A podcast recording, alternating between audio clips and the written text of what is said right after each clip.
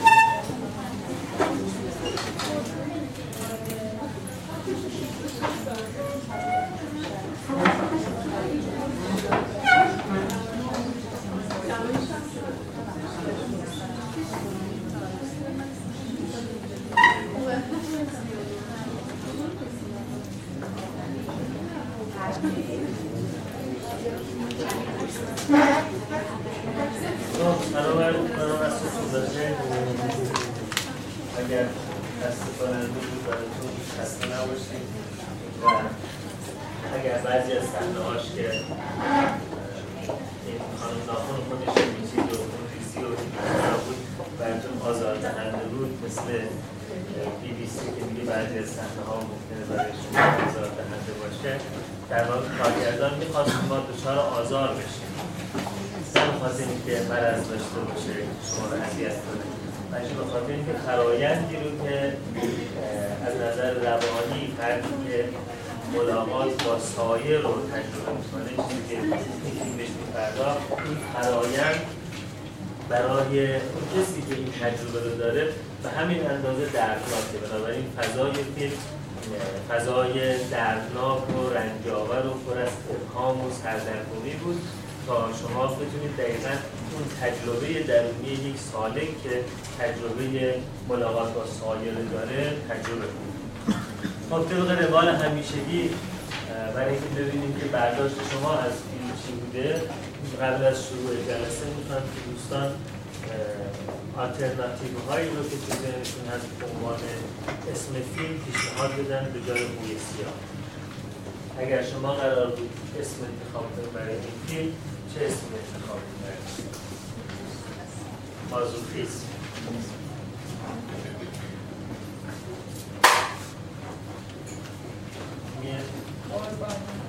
قربانی.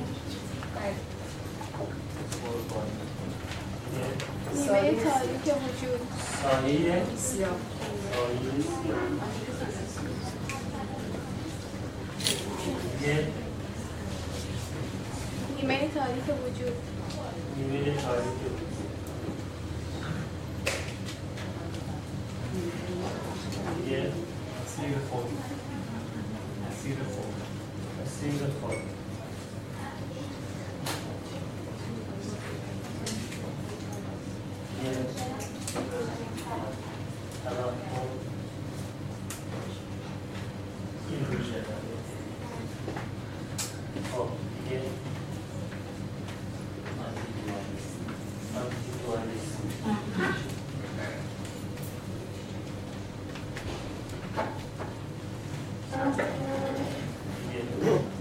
ابهام و سردرگمی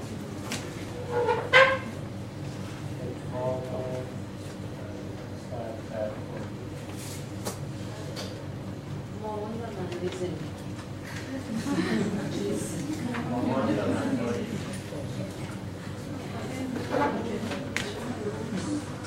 تمامیت. دیگه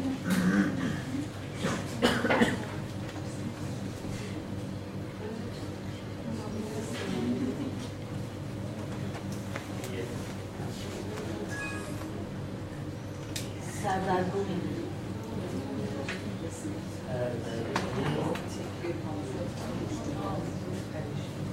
خیر و شر خیر و شر سفید و سیاه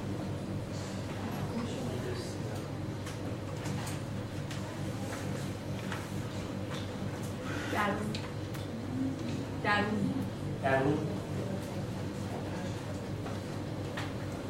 دیگه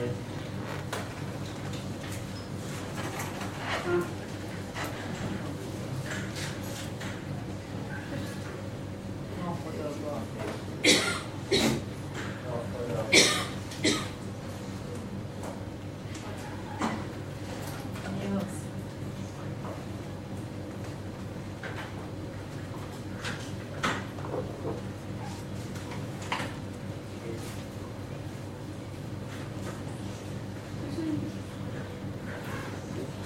پس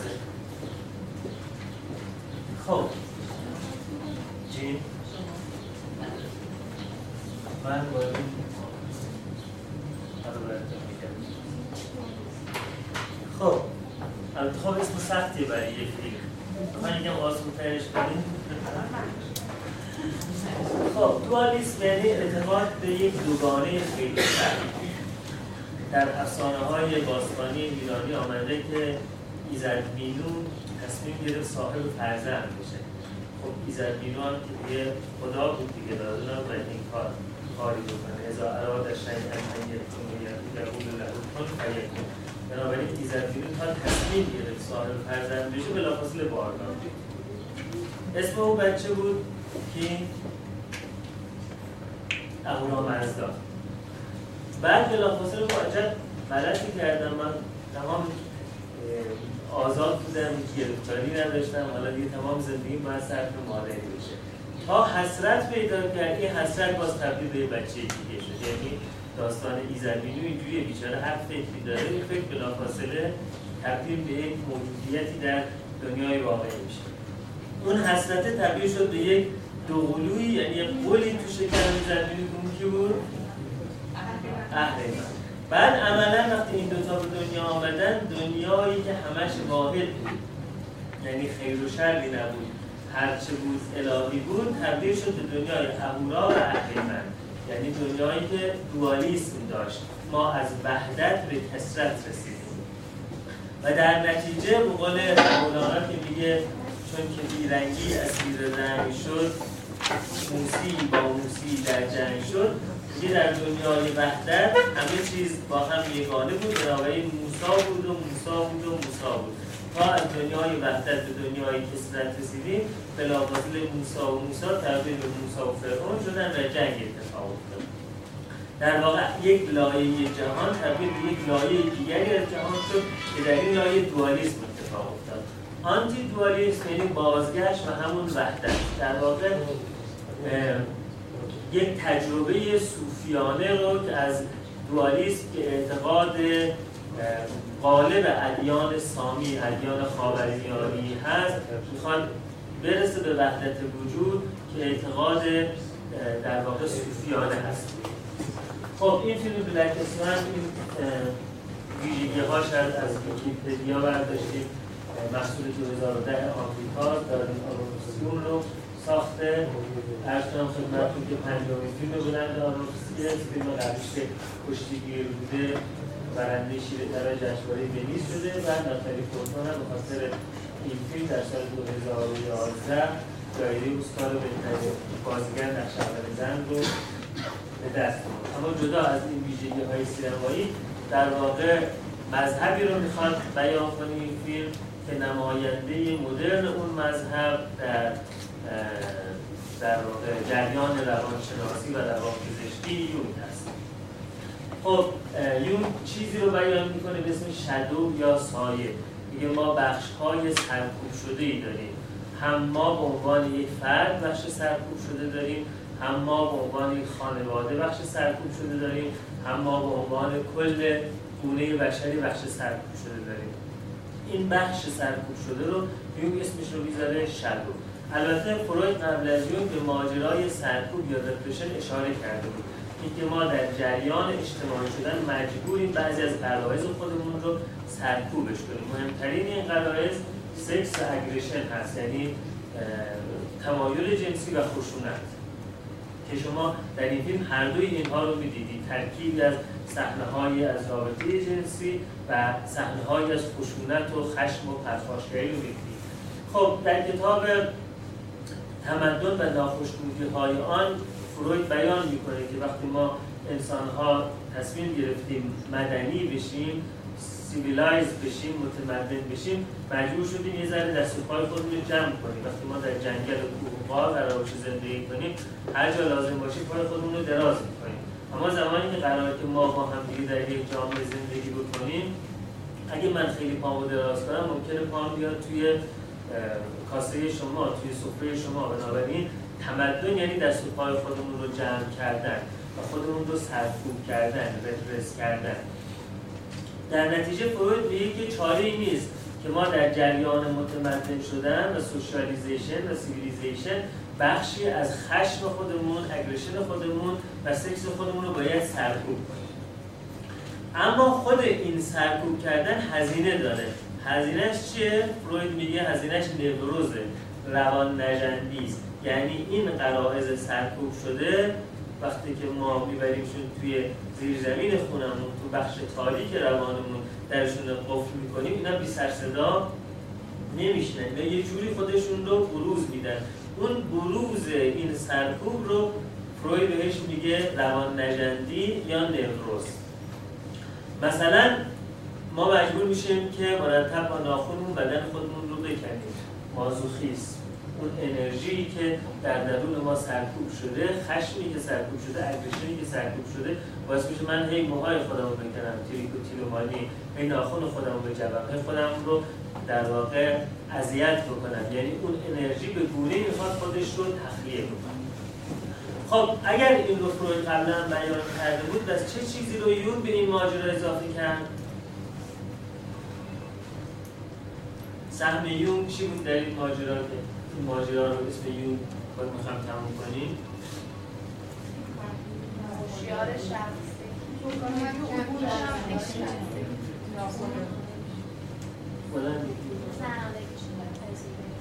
نه در این ماجرا که شدو چه چیزی رو در ماجرای ناخداگاه اضافه کرد به نظری جمعی بود دیگه.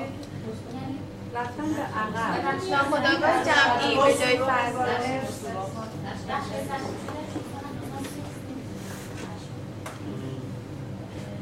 من- جمعی. ناخداگاه جمعی رو می‌خوام. خب ماجرای ناخداگاه جمعی. این ماجراست که همیشه چیزی که من در درون خودم سرکوب می‌کنم عوارضش برای من فقط نیست بلکه ما در واقع مخزنهای جمعی داریم که در سطح خانواده یه مخزن جمعی در سطح قبیله یه مخزن جمعی در سطح ملت یه مخزن جمعی در سطح بشریت یه مخزن جمعی که هر کدوم از ما سرکوب‌های خودمون رو گاهی به اون مخزن جمعی انتقال میدیم.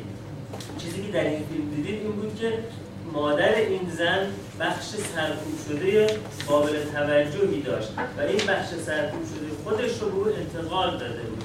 یعنی در واقع این که می‌تواند یک روان نژندی ریشه خانوادگی داشته باشد ریشه ملی داشته باشد یا ریشه جهانی داشته باشد این رو یونگ به نظریه فروید اضافه کرد. این collective unconscious یا ناخودآگاه جمعی اون ابتکار یون بود در نظریه روانکاو خب راجع به این خانم کتابای زیادی نوشته که چندش به فارسی ترجمه شده. یکیشون اسمش از خانم دیویفور کتاب نیمه تاریک وجود اینجا یکی از شما بهش اشاره کرد. کتاب راز سایه از ایشون ترجمه شده و توسط انتشارات حمیدان منتشر شده. می‌تونید بگیرید بخونید. و کتاب شادو افکتش هم ترجمه شده و هنوز مجوز چاپ نگرفته. چیزی که خانم دیوید فورد همین که عکسش اینجا هست. این هم. بالای کتاب اسمش دیوید فورد. عرض کنم خدمتتون که بله یون به این ماجرای ناخودآگاه جمعی اشاره می‌کنه وقتی که یکی از تجربیات کودکی خودش رو شرح میده. یون میگه من بچه بودم بچه سال بودم نوجوان بودم و اطراف کلیسایی که در واقع خونمون هم تو کلیسا بود داشتم بازی می‌کردم. چون یون پدرش کشیش بود. هشت تا عمو و داییش هم کشیش بودن. خونش توی کلیسا بود. برای کسانی که اطلاع ندارن یون یک روان پزشک سوئیسی بود. در این کتاب خاطرات رویاها اندیشه‌ها که جلدش رو می‌بینید و به فارسی هم ترجمه شده توسط خانم پروین فرامرزی و انتشارات بهنش منتشرش کرده. در این کتاب میگه من اطراف کلیسا داشتم بازی می‌کردم و به تکه ابری که بالای برج کلیسا بود حالا اینجا ابر نیست. داشتم نگاه می‌کردم. یه دفعه دیدم یه استرابی در وجود من اومد. و من سعی کردم که به چیزی که تو ذهنم داره میاد فکر نکنم و اون استراب سرکوب کنم. ولی این استراب با من مون چند روز یا شاید یک هفته گذشت و ما هم مرتب یک استراب مبهمی که نمی‌دونستم بابت چی هست از چی دارم میترسم این استراب رو حس می‌کردم. و بعد تصمیم گرفتم برگردم همون جایی که این استراب ایجاد شد و ببینم چی شد. مثل کسایی که بازسازی صحنه جور می‌کنن در واقع فلش بک بزنن. فیلم مرکوز کنن ببینن کجا چه اتفاقی افتاده. میگه من گفتم برمیگردم به اونجا و ببینم که چه اتفاق اونجا افتاد که باعث استراب من شد. خب وقتی برمیگرده به اونجا یون یه نوجوان و ذهن خودش رو آزاد می‌ذاره که ببینه چه تخیلی تو ذهنش میاد. می‌بینه که تخیل فانتزی که تو ذهنش میاد اینه که قادر متعال و روی یک تختی روی ابر نشسته و در حال اجابت مزاج هست. و یک تکه مدفوع بزرگی از ابر میزه و کلیسا رو در خودش چیکار می‌کنه؟ غرق می‌کنه. خب چه چیزی باعث میشه که یک کودکی در این سن و سال همچین تخیلی داشته باشه؟ یعنی در واقع تخیل ضد کلیسایی داشته باشه یا ضد مذهب به شکلی که بر اساس اون مذهب قرار بوده تربیت بشه؟ این یک ناخودآگاه جمعی خانوادگی است.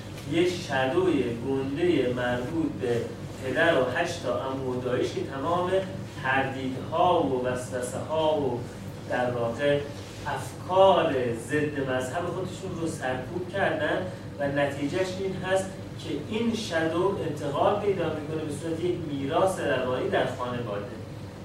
در غیر این صورت یک نوجوان مثلا 12 13 ساله هنوز پرسونایی توش شکل نگرفته هنوز اجتماعی شدن توش شکل نگرفته ما انتظار نداریم که شدویی داشته باشه که به صورت چنین کابوسی یا به صورت چنین فانتزی خودش رو نشون بده. این چیزی بود که یون به معرفت بشری در روانشناسی اضافه کرد که سرکوب ها می تواند در خانواده منتقل شوند بنابراین یه جمله بسیار مهم داره یون و اون زندگی این هست که آنچه بیش از همه در زندگی فرزندان شما تاثیر می‌گذارد زندگی نزیسته والدین هست.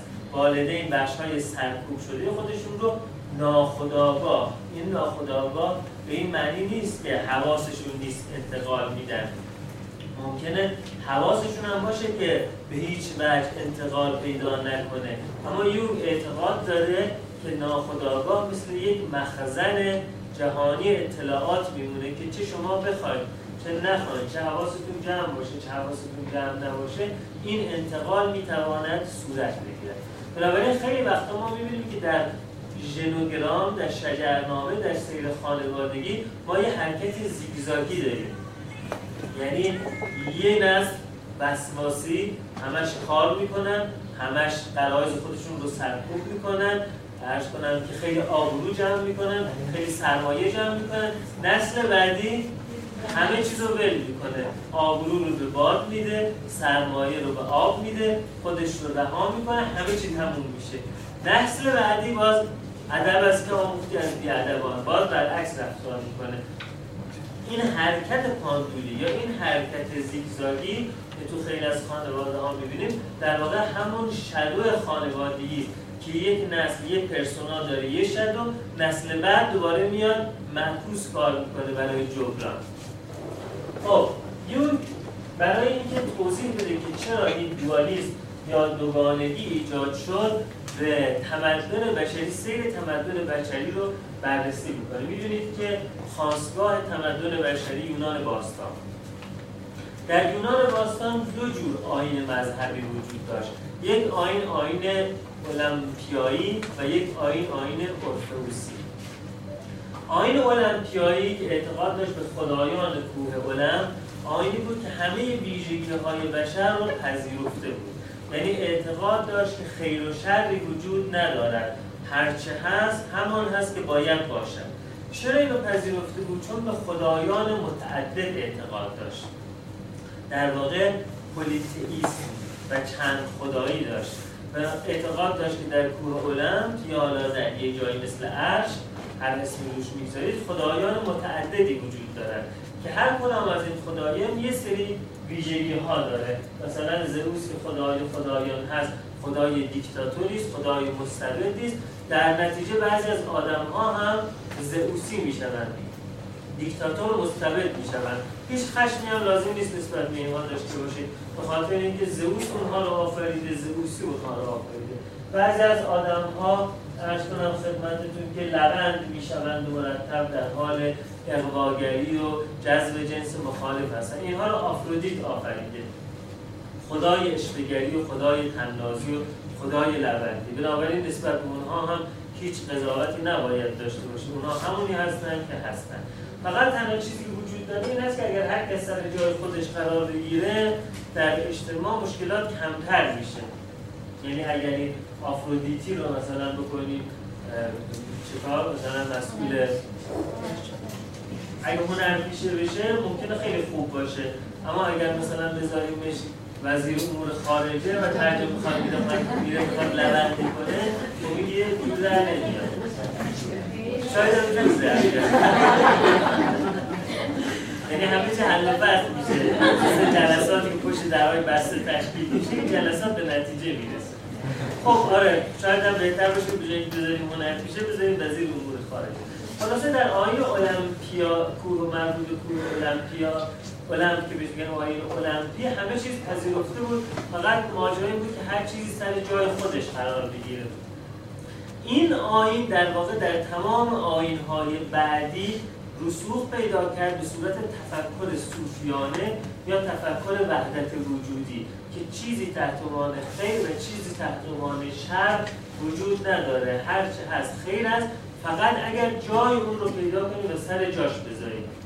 این شعر معروف شیخ محمود شبستری در گلشن راست که جهان چون چشم و خط و خال و عروس که هر چیزی به جای خیش نیکوست اگر یک ذره را برداری از جای همه عالم فرو ریزد سراپای از این تفکر ناشی شده از این تفکر که ما دیدگاه حذفی نسبت به هیچ چیزی نباید داشته باشیم. فقط هر چیزی باید در جای خودش قرار بگیره که هر چیزی به جای خیش نیکوست خب این تفکر صوفیانه همون تفکر وحدت وجودی در صوفی صوفیسم اسلامی است و همون تفکری است که یونگ هم بهش اعتقاد داشت.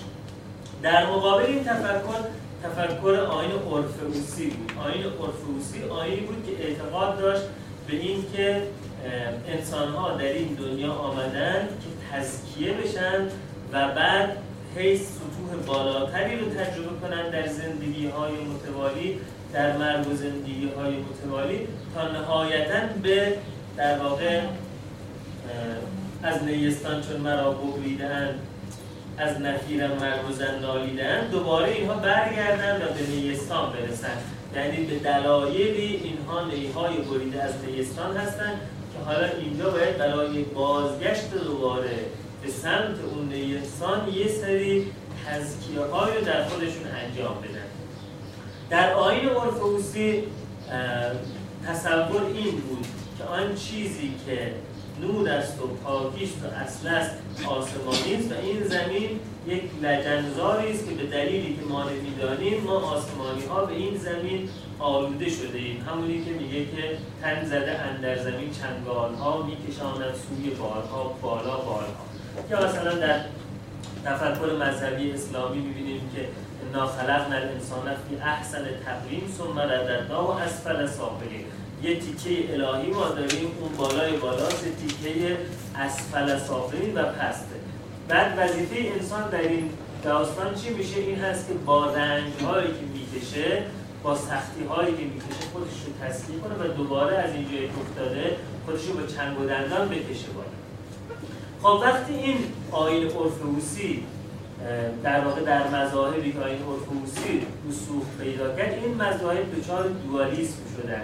یعنی انگار دو تا نیروی خیر و شر در جهان وجود داره که آنجا که خیر از شر نیست آنجا که شر از خیر نیست.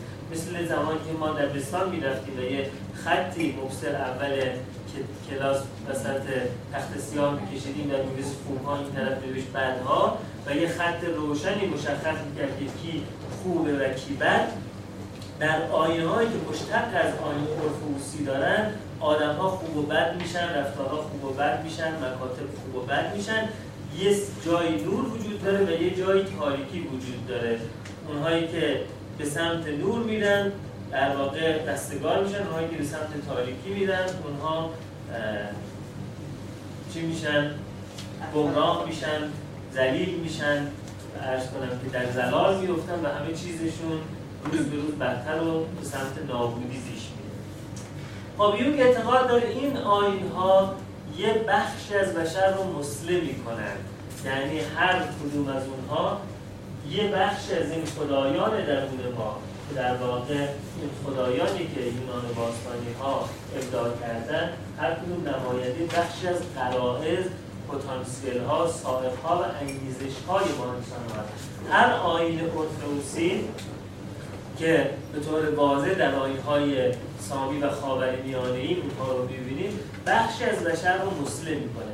وقتی این بخش بشر مسلم میشه ما یک بشر روان نژند داریم. یک بشری داریم که همیشه در درون خودش درگیر هست. بنابراین یون در سطح کلان به تاریخ و تمدن بشر که نگاه می‌کنه غلبه پیدا کردن آینهای اورفوسین یا آینهای دوالیسم یا دوگان پنداری رو بر آینهای وحدت یا صوفیانه یا مونیستی علت این می‌داند که بشر دچار روان نجندی است و یه شدوی گنده بشر داره همیشه داره ادعا می‌کنه که به سمت صلح و پاکی و نیکی قرار حرکت بکنه ولی شما می‌بینید هرچی بیشتر میگذره در واقع سیاهی ها و تمکاری ها و خشونت ها بیشتر میشه.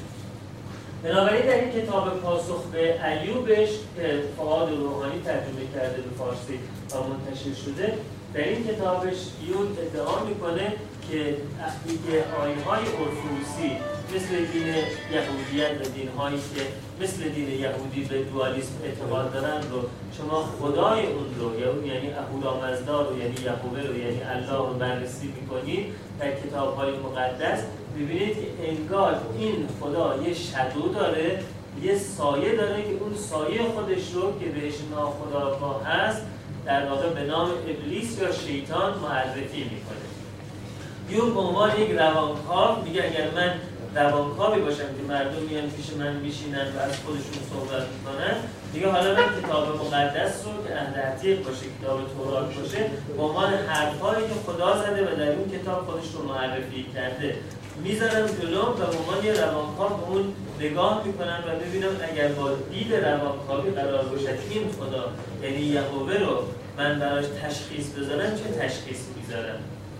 تشخیصی که می‌زنه و در این کتاب توضیح میده این است که این یهوه این خدای تورات یک شخصیت پارانوید نارسیسیستیکه.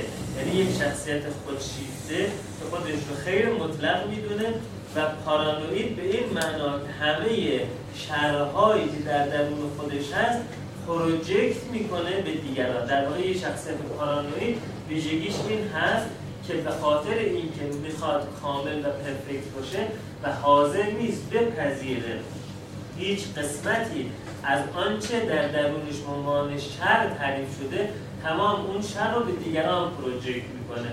مثلا اگر سکس رو در خودش سرکوب کرده باشه همه انسانها رو آدمهای بیهیایی می‌دونه. اگه اگریشن رو در خودش در واقع سرکوب کرده باشه همه انسانها رو موجودات خشنی می‌دونه. یعنی در واقع درون خودش رو به دیگران پروژکت می‌کنه. بنابراین شخصیت های پارانوید که همه رو بدخواه می‌دونن علتش این هست که بدخواهی درون خودشون رو به دیگران پروژکت کردن. فرافکنی کردن. یون اعتقاد داره که حرفهای یهوه رو که من گوش می‌کنم با فرض اینکه این حرفها حرفهای یهوه هست یک شخصیت نارسیسیستیک و پارانوید می‌دونم که تمام بدخواهی های خودش رو پروژکت کرده به یک شخصیت خیالی به اسم ابلیس. و اعتقاد داره که این یهوه از نظر روانی بسیار کودک هست. مثل کودکانی که شیطنت خودشون رو به یه همبازی خیالی پروژکت می‌کنن. اگر می‌زنن گلدون میشکنن پرسی کی گلدون شکست میگه نیلو. نیلو کیه؟ یه همبازی خیالی است که او تخیل می‌کنه. میگه خدای تورات در واقع یک خدای کودک هست که یک همبازی خیالی داره که هر بدخواهی که داره به او پروژکت می‌کنه و او ابلیس هست. چنین دیدگاه های یعنی چنین دیدگاه های دوالیستی منجر به این میشه که ما افرادی داشته باشیم و تمدنهایی داشته باشیم که اون افراد و تمدنها تمدنها و افراد بیمار هستند. به این معنا که هیچ وقت پرفکت نیستن هیچ وقت در تمامیت یا اینتگریتی خودشون نیستن بخش بخشی از خودشون رو سرکوب کردن و در نیمه تاریخی وجود گذاشتن و اون بخش خودشون رو در واقع اون مثل قطعاتی از پازل میمونه که وقتی اونها رو ما پنهان می‌کنیم پازل ما هیچ وقت یک چهره کامل از ما نشون نمیده و این انسان ناکامل یک انسان بیقرار هست ویژگی خاص انسانی که این در واقع سرکوب ها رو داره این هست که بیقرار هست همیشه داره دنبال یه چیزی میگرده. همیشه گم شده ای داره. و شما در هر حالتی که اون رو ببینید اون رو بیقرار می‌بینید. جنون سرعت داره. با سرعت می‌خواد دنبال یه چیزی بدوه انگار به خودش مسابقه گذاشته. یا میگه در واقع جامعه و تمدنی که ناشی از این تئولوژی ناشی از این آنتولوژی ناشی از این الهیات است یک جامعه بیقرار هست که به قول خودش به صورت سمبولیک با عدد سه رو بیان می‌کنه. یک دو سه. حرکت. یعنی بدو. بدو که برسید در حالی که یون میگه شاید تکلیف روحانی تمدن ما این هست که از عدد سه به عدد چهار برسد. که اون یکی که قرار هست با سه تکمیل بشه بخش های سرکوب شده ما هست که تمدن اون رو سرکوب می‌کنه و اون اون گم شده ما هست. حالا در فرایند تمامیت فرد به صورت انفرادی با این ماجرا برخورد می‌کنه. در فرایند تمامیت تمدن کل جامعه جهانی با این ماجرا برخورد پیدا می‌کنه. در سطح جهانی در واقع شاید نیچه یکی از اولین کسانی بود که ضرورت این رو بیان کرد که ما دوباره بازگردیم به تفکر وحدت وجودی یا تفکر تفکر مونیستی. در کتاب چنین گفت زرتشت در کتاب چنین گفت زرتشت نیچه در واقع این رو بیان می‌کنه که زرتشت برمیگرده. برمیگرده که چه بکنه؟ برمیگرده که اشتباه خودش رو جبران بکنه. چه اشتباهی؟ زرتشت پایگزار در تفکر دوالیستی از نظر نیچه. یعنی همون اهورا و اهریمن که جهان به خیل و شر تقسیم میشه. اینجا زرتشت برمیگرده. برای اینکه تفکر المپی رو جایگزین تفکر ارتوسی بکنه و میاد میگه از اون خیر و شر باید عبور کنیم. ما باید به تمامیت برسیم. در سطح انفرادی هم تحلیل کتاب چنین گفت زرتشت نیچه رو در این کتاب یونگ می‌تونید بخونید در واقع تحلیل یونگی کتاب زرتشت نیچه در کتاب سمینار یونگ درباره زرتشت نیچه که نشر قطره منتشرش کرده. یونگ اعتقاد داره که ما برای رسیدن به تمامیت باید با شدور خودمون مواجه بشیم. یعنی آن چیزهایی رو که در خودمون سرکوب می‌کنیم باید دست از اون سرکوب برداریم و اونها رو بشناسیم. این اولین قدم برای رسیدن به تمامیت. خب این قصه قوی سیاه در واقع چه هست؟ داستان یک شاهزاده است که در یک شب محتابی با دریاچه مواجه میشه که در اون دریاچه قوها شنا می‌کنن.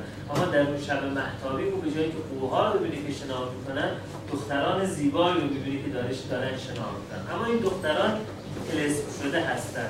یعنی وقتی که شب محتابی تمام میشه دوباره تبدیل به قو میشن. یک جادوگر اونها رو تلسم کرده که تا در واقع یک شاهزاده رو یک جادوگر تلسم کرده که این شاهزاده و تمام ندیمه هاش تبدیل به قو بشن و اونها فقط در هر دوره که ماه میگذره یک بار یک شب می‌تونن در شب محتابی با چهره انسانیشون و کالبد انسانیشون برقصن و بعد دوباره تبدیل به قو میشن یعنی در واقع محدود میشن بسته میشن و مگر اینکه یک شاهزاده عاشق اونها بشه و این وسال اون شاهزاده با این شاهزاده یعنی آقای شاهزاده و خانم شاهزاده اگر اتفاق بیفته این تلس باطل میشه. در واقع اینجا این وسال که در ادبیات عرفانی ما زیاد میبینیمش همون توحید هست. یعنی یگانگی ضدین هست. حالا در ادبیات عرفانی این ضدین به صورت مرد و زن بیان شدن به صورت دو تا نیروی معکوس بیان شدن. که وقتی این دو تا ضد با هم یکی بشن و با هم وصال پیدا کنن در واقع این وصال یک آنتی دوالیسم هست یک ضد دوگانگی است. و این وصال و این یگانگی سمبل این هست که ما اجزای در واقع متضاد رو بتونیم با همدیگه یک جا بکنیم و یکی بکنیم. خب اگر این وحدت وجود اتفاق بیفته اون وقت تلسم شکسته میشه و شاهزاده خانم آزاد میشه. در واقع این حکایت سمبولیک می‌خواد بگه ما انسان ها آزاد آفریده نشده ایم. برخلاف آنها که می‌گویند انسان آزاد آفریده شده مارکس میگه انسان اسیر آفریده شده ولی در سرنوشت او آزادی نهاده شده. یعنی انسان مثل پینوکیو طلسم شده است. یک موجود چوبی است. یا مثل قوها تلسم شده است. ما اسیر هستیم. اسیر الگوهایی که خانواده به ما میده. اسیر الگوهایی که تمدن به ما میده. و اسیر الگوهای غریزی خودمون. و ما در سرنوشتمون این نهاده شده که اگر بتوانیم حسارهای متعددی رو که داریم این حسارها رو بشکنیم اون وقت ما می‌توانیم به آزادی برسیم. بنابراین این تلسم جادوگر انگار در زندگی بشر وجود داره. زمانی که ما بتوانیم از این دوالیتی خیل و شر عبور بکنیم اون وقت می‌توانیم در واقع انسان تمامیت یافته بشیم که می‌تونه آزاد و خودمختار تصمیم بگیره. نه تحت تاثیر در واقع پرسونا یا ماسی که جامعه یا تمدن یا خانواده بهش این فرایند ملاقات با شدو رو در اینجا اینجوری نشون میده که حالا وقتی که شاهزاده عاشق این دختر میشه و می‌خواد وصال اتفاق بیفته جادوگر یک کاری می‌کنه و اون این هست که فرزند خودش رو به شکل این شاهزاده میفرسته به اون میدان رقص. و شاهزاده یعنی آقای شاهزاده پرنس دچار سردرگمی میشه. دو تا در واقع پرنسس دارن میرقصن هر دو به یک شکل هر دو یه نفر. حالا یکی از اونها در درون سفید هست بوی سفید هست. یکی از اونها در درون سیاه هست و بوی سیاه هست. و ویژگی شاهزاده این هست شاهزاده سفید یا پرنس این هست که بخشهایی از خودش رو مسله کرده. و قادر به اینکه اقواگری بکنه قادر به اینکه رفتار سکسی داشته باشه نیست. در حالی که اون قولش که در واقع از فرزند شیطان هست اون توانایی داره که این کار رو بکنه و در نتیجه یک توانایی داره که شاهزاده سفید یا قوی سفید این توانایی رو نداره. در نتیجه شاهزاده تحت تاثیر اون قرار می‌گیره و به اشتباه با اون رسال می‌کنه و بنابراین تنها شانس به تمامیت رسیدن قوی سفید از بین میره و قوی سفید خودکشی می‌کنه. خب وقتی مدیر تئاتر می‌خواد این نقش ها رو تقسیم بکنه به دنبال کسی میگرده که بتواند هر دو نقش رو بازی بکنه؟ یعنی کسی که از این دوتا رو هر دو در خودش داشته باشه. ناتالی پورتمن که نقش نینا رو در اینجا بازی می‌کنه کسی است که به دلیل تربیت خانوادگی که داره بخشهایی از خودش رو مسله کرده. در واقع معنایی که مامان بهش داده معنایی که امروز دیگه کار نمی‌کنه. دوست خوبی اشاره کردن به مامان و معنای زندگی برای اسم این فیلم. مامان و معنای زندگی اسم کتابی است اروین دیالوم هست که انتشارات کاروان منتشرش کرده و در فصل اول این کتاب در واقع اروین دیالوم یکی از رویاهای خودش رو تفسیر می‌کنه. و اون رویایی که تفسیر می‌کنی هست که در شهر بازی هست و در حالی که تو شهر بازی داره بازی می‌کنه بر مامانش مرتب داره دست تکون میده و مامانش هم بر اون دست تکون میده و بعد داره می‌پرسه مامان خوب بودم؟ یعنی نقشی توی بازی داشتم خوب بود یا نه؟ وقتی که اروین یالوم از خواب بیدار میشه از خودش سوال می‌کنه اروین یالوم یک روانکاو آمریکایی از خودش سوال می‌کنه چرا باید در سن مثلا 50 سالگی در حالی که واعظ شهر بر بناهوش یعنی موهام دیگه سفید شده من باید خواب این رو هنوز ببینم که تو شهر بازی دارم بازی می‌کنم و از مامان می‌پرسم مامان به اندازه کافی خوب بودم در حالی که مامان سالهاست مرده و مامان خودش دیگه مثلا استخونهاش هم در حال پوز شدن هست. بعد به این نتیجه می‌رسه که تا حالا تمام زندگیش معناش این بوده که رضایت مامان رو به دست بیاره. و انگار این خواب داره بهش میگه که در واقع آینه می‌ذاره در مقابلش که نشون بده که تو چگونه زندگی کردی. چرا ناخودآگاهش در این آینه رو جلوش می‌ذاره؟ بلکه آگاهش بکنه که گرچه فکر می‌کنی که به استقلال رسیدی به تفرد رسیدی به اندیویدویشن رسیدی هنوز اسیر اون پرفکشنی هستی که مامان بهت گفته که باید باشی و در نتیجه صحبت در واقع این رویا داره بهش میگه وقتشه که بند ناف ارزشیت رو از مامان بکنی. در واقع ما بند ناف های متعددی داریم. یکی از بند ناف های ما بند ناف تغذیه‌ای ما هست که وقتی از رحم مادر میاییم بیرون و چیکار می‌کنیم از رحم مادر بیرون میاییم؟ گریه. ما گریه می‌کنیم ولی بعضیا یا علی میگن.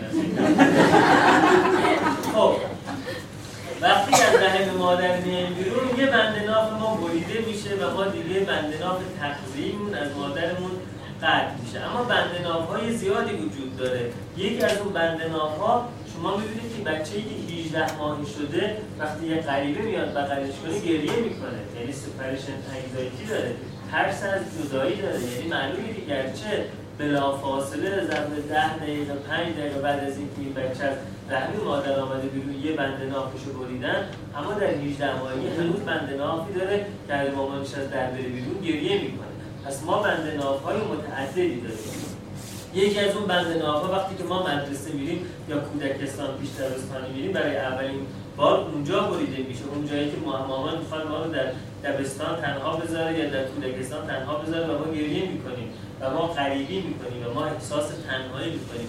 یکی از اون بند ناف ها قرار موقع ازدواج بریده بشه. خیلی این بند نافشون موقع ازدواج بریده نمیشه. همه خصوصیات زندگی خودشون رو به مامانشون گزارش می‌کنن. یه بار آقای 45 6 ساله بود که عرض کنم که خانومش شاکی بود از اینکه در رابطه جنسی به شکل خاصی رابطه جنسی برقرار می‌کنه حالا شرحش زیاد هست. بعد وقتی که از آقا پرسیدم که چرا اینجوری رابطه جنسی برقرار می‌کنی می‌گفت که مامانم گفته اینجوری باید باشه. یعنی در واقع در سن 45 سالگی برای رابطه جنسیش به نوعی از مامانش اجازه می‌گیره. این همون بند نافیه که هنوز به مامان متصل باقی میمونه. یکی هم بند ناف ارزشی ماست. بند ناف ارزشی ما تا زمان بحران میان سالی به مامان که اون مامان البته مامان اجتماعی ماست حالا می‌تواند مام میهن باشد می‌تواند مادر مذهب باشد می‌تواند مادر فرهنگ باشد. این مادر بربسته است. و در بحران میان سالی ما وارد یک کانال زایمانی میشیم یک کانال زایمانی پرفشار که انگار چیزی از درون ما می‌زند بیرون. چیزی که در این فیلم خیلی قشنگ دیدید که مرتب چیزی از درونمون می‌زند بیرون و او همون بالهای او بود بال اما بال سیاهه.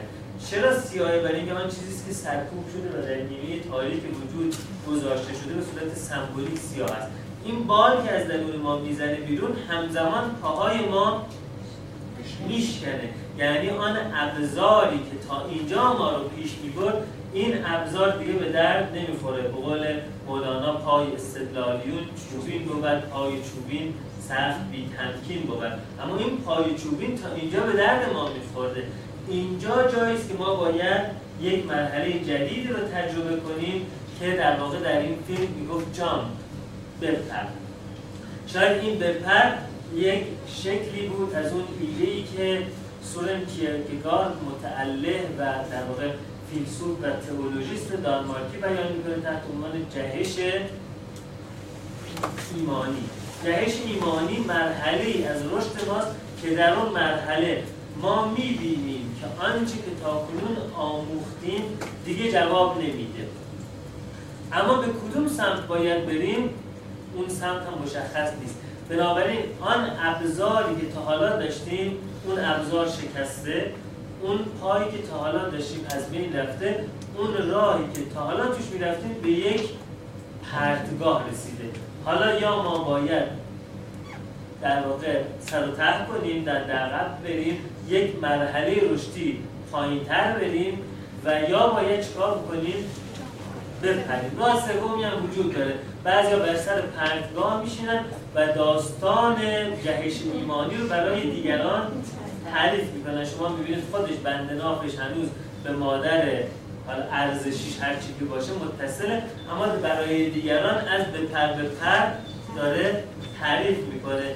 اینها معلمینی هستند که در واقع ممکنه حتی کمک می‌کنن به بعضی بپرن. ولی خودشون نپریده باشن. لزوما هم چنین نیست که اگر واعظان که جلوه بر محراب و منبر می‌کنن چون به خلوت می‌روند آن کار دیگر می‌کنن. گاهی واعظی در منبر میشینه. و چیزی رو که تعلیم و آموزش میده خودش بهش اعتقاد نداره خودش بهش عمل نکرده ولی ممکنه که شاگرد از استاد برتری پیدا بکنه و او جهش رو پیدا بکنه. خب این جام که جهش ایمانی جایی که در مقابل ما یک پرتگاه و تاریکی قرار می‌گیره و ما چاره ای نداریم جز این که اگر بخوایم پیش بریم بال در بیاریم و بپریم. انگار یک مادر جدیدی اونجا ما رو در آغوش قرار بگیره که اون مادر مادر ایمانی ماست. که با مادر ارزشی ما کاملا متفاوت. آن چیزی که تحت عنوان ایمان به ما داده میشه در مذاهب دوالیستی ایمان نیست بلکه اعتقاد است. یعنی یک کلکسیون و یک چارچوبی از باورها. در حالی که ایمان یعنی احساس امنیت کردن. در واقع مذاهب دوالیستی احساس امنیت رو به هیچ وجه به ما نمیده. چون ما همیشه در خطر این هستیم که شر به سمت ما بیاد شر ما رو تسخیر کنه. ما مرتب باید مراقبت کنیم. ما مرتب باید حواسمون جمع باشه. چه بکنم که درست باشد چه نکنم که نادرست نباشد. و بنابراین این احساس امنیت در جهش ایمانی رخ میده. یعنی جایی که ما بالهای سیاهمون داره در میاد اون بخش بشریمون اون بخش ناقصمون که در این فیلم به صورت خون و گوشت خودش رو نشون میده داره در میاد و ما باید این رو بپذیریم تا بتوانیم از این مرحله عبور کنیم. دقت بکنید که عرض می‌کنم از این مرحله عبور کنیم. یعنی مرحله ملاقات با سایه مثل یک تونل میمونه مثل یک جاده میمونه که ما در اون مرحله قرار است فرو بریم ولی قرار نیست در اون مرحله بمونیم. آدم ها دچار مشکلات متعددی میشن. بعد از رسیدن به بحران میان سالی یعنی زمانی قرار تلسمشون شکسته بشه. یکی از مشکلات این هست که میترسن پیش برن دنده عقب می‌زنن. یکی از اون مشکلات این هست که میشینن اونجا و اونجا رو برای دیگران روایت می‌کنن. یکی از این مشکلات این هست که میپرن ولی در اون جایی که ورود وارد شدن در اونجا میمونن و از اونجا عبور نمی‌کنن. که به این مقوله ما میگیم identification with shadow. یعنی همانند سازی با سایه. به قول دوستی که نوشته بود که یک ماسک جدید پیدا کردم. آن ماسک می‌خواهم خودم باشم است. یعنی گاهی اوقات آدم ها وقتی به مرحله سایه می‌رسن اون سایه برشون تبدیل به یک پرسونا و نقش اجتماعی جدید میشه. معکوس آنچه که تا کنون رفتار می‌کردن رفتار می‌کنن که این در ملاقات با سایه کاملا طبیعی است. اما اگر قرار باشه در این بمونن یعنی دوباره در همون تونله موندن در اون پرتگاه آویزون موندن و مرحله بعدی رو طی نکردن. خب در اینجا اتفاقی که افتاد این هست که ما چیزی رو در آینه ببینیم که از اون چیز نفرت داریم و اون چیز رو ما می‌خوایم که ازش در واقع پشت بهش بکنیم. می‌خوایم بشکنیم آینه چون نقش تو به نمود راست خود شکن آینه شکستن خطا. این خانم می‌خواست آینه رو بشکنه. یعنی آن چیزی که می‌دید بشکنه و از مکانیزم projection استفاده می‌کرد فرافکنی می‌کرد. یعنی بخش از خودش رو چه کار می‌کرد؟ project می‌کرد به روبرو. که اون کسانی که project می‌کرد بهشون کیا بودن؟ بث و لیلی بودن. همون هایی که اون چاقو بهشون وارد می‌کرد و بعد می‌دید که به خودش چاقو داره وارد می‌کنه در واقع به اون قسمت ناشناخته چیزی رو که خودش بود project می‌کرد. projection یعنی هر وقت ما در موقعیت ناشناخته قرار بگیریم آنچه در درونمون هست project می‌کنیم به فرافکنی می‌کنیم. اگر دقت کرده بودید در اتاق اون مربی که می‌خواست اون رو به تمامیت برسونه یک پوستری آویزون بود. اون پوستر چی بود؟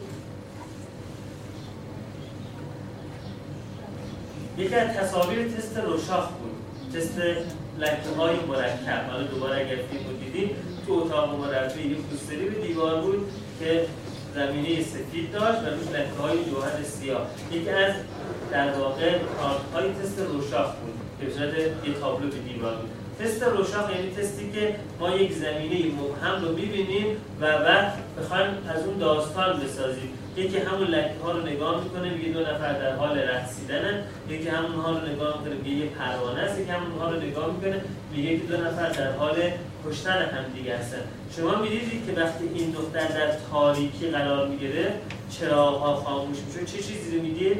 معمولا سکس و خشونت رو می‌دید. یعنی نشون می‌داد که همون چیزهایی که در درونش پروژکت شده درونش رفرس شده همونها خودش رو نشون میده. وقتی مواد مصرف می‌کرد دوباره ناخودآگاهش رو میده و تبدیل به کابوس بیداری می‌شد دوباره همونها رو می‌دید چرا اینها رفرس شده بود تو برای اینکه مادرش تصمیم گرفته بود اون رو در دوازده سالگی نگه داره. یعنی در مرحله قبل از بلوغ نگه داره. شما حتما دقت کردید که اتاق این دختر پر از عروسک هایی بود که نه برای یک دختر بچه دوازده سال حتی برای یک بچه دو سه ساله لازم هست.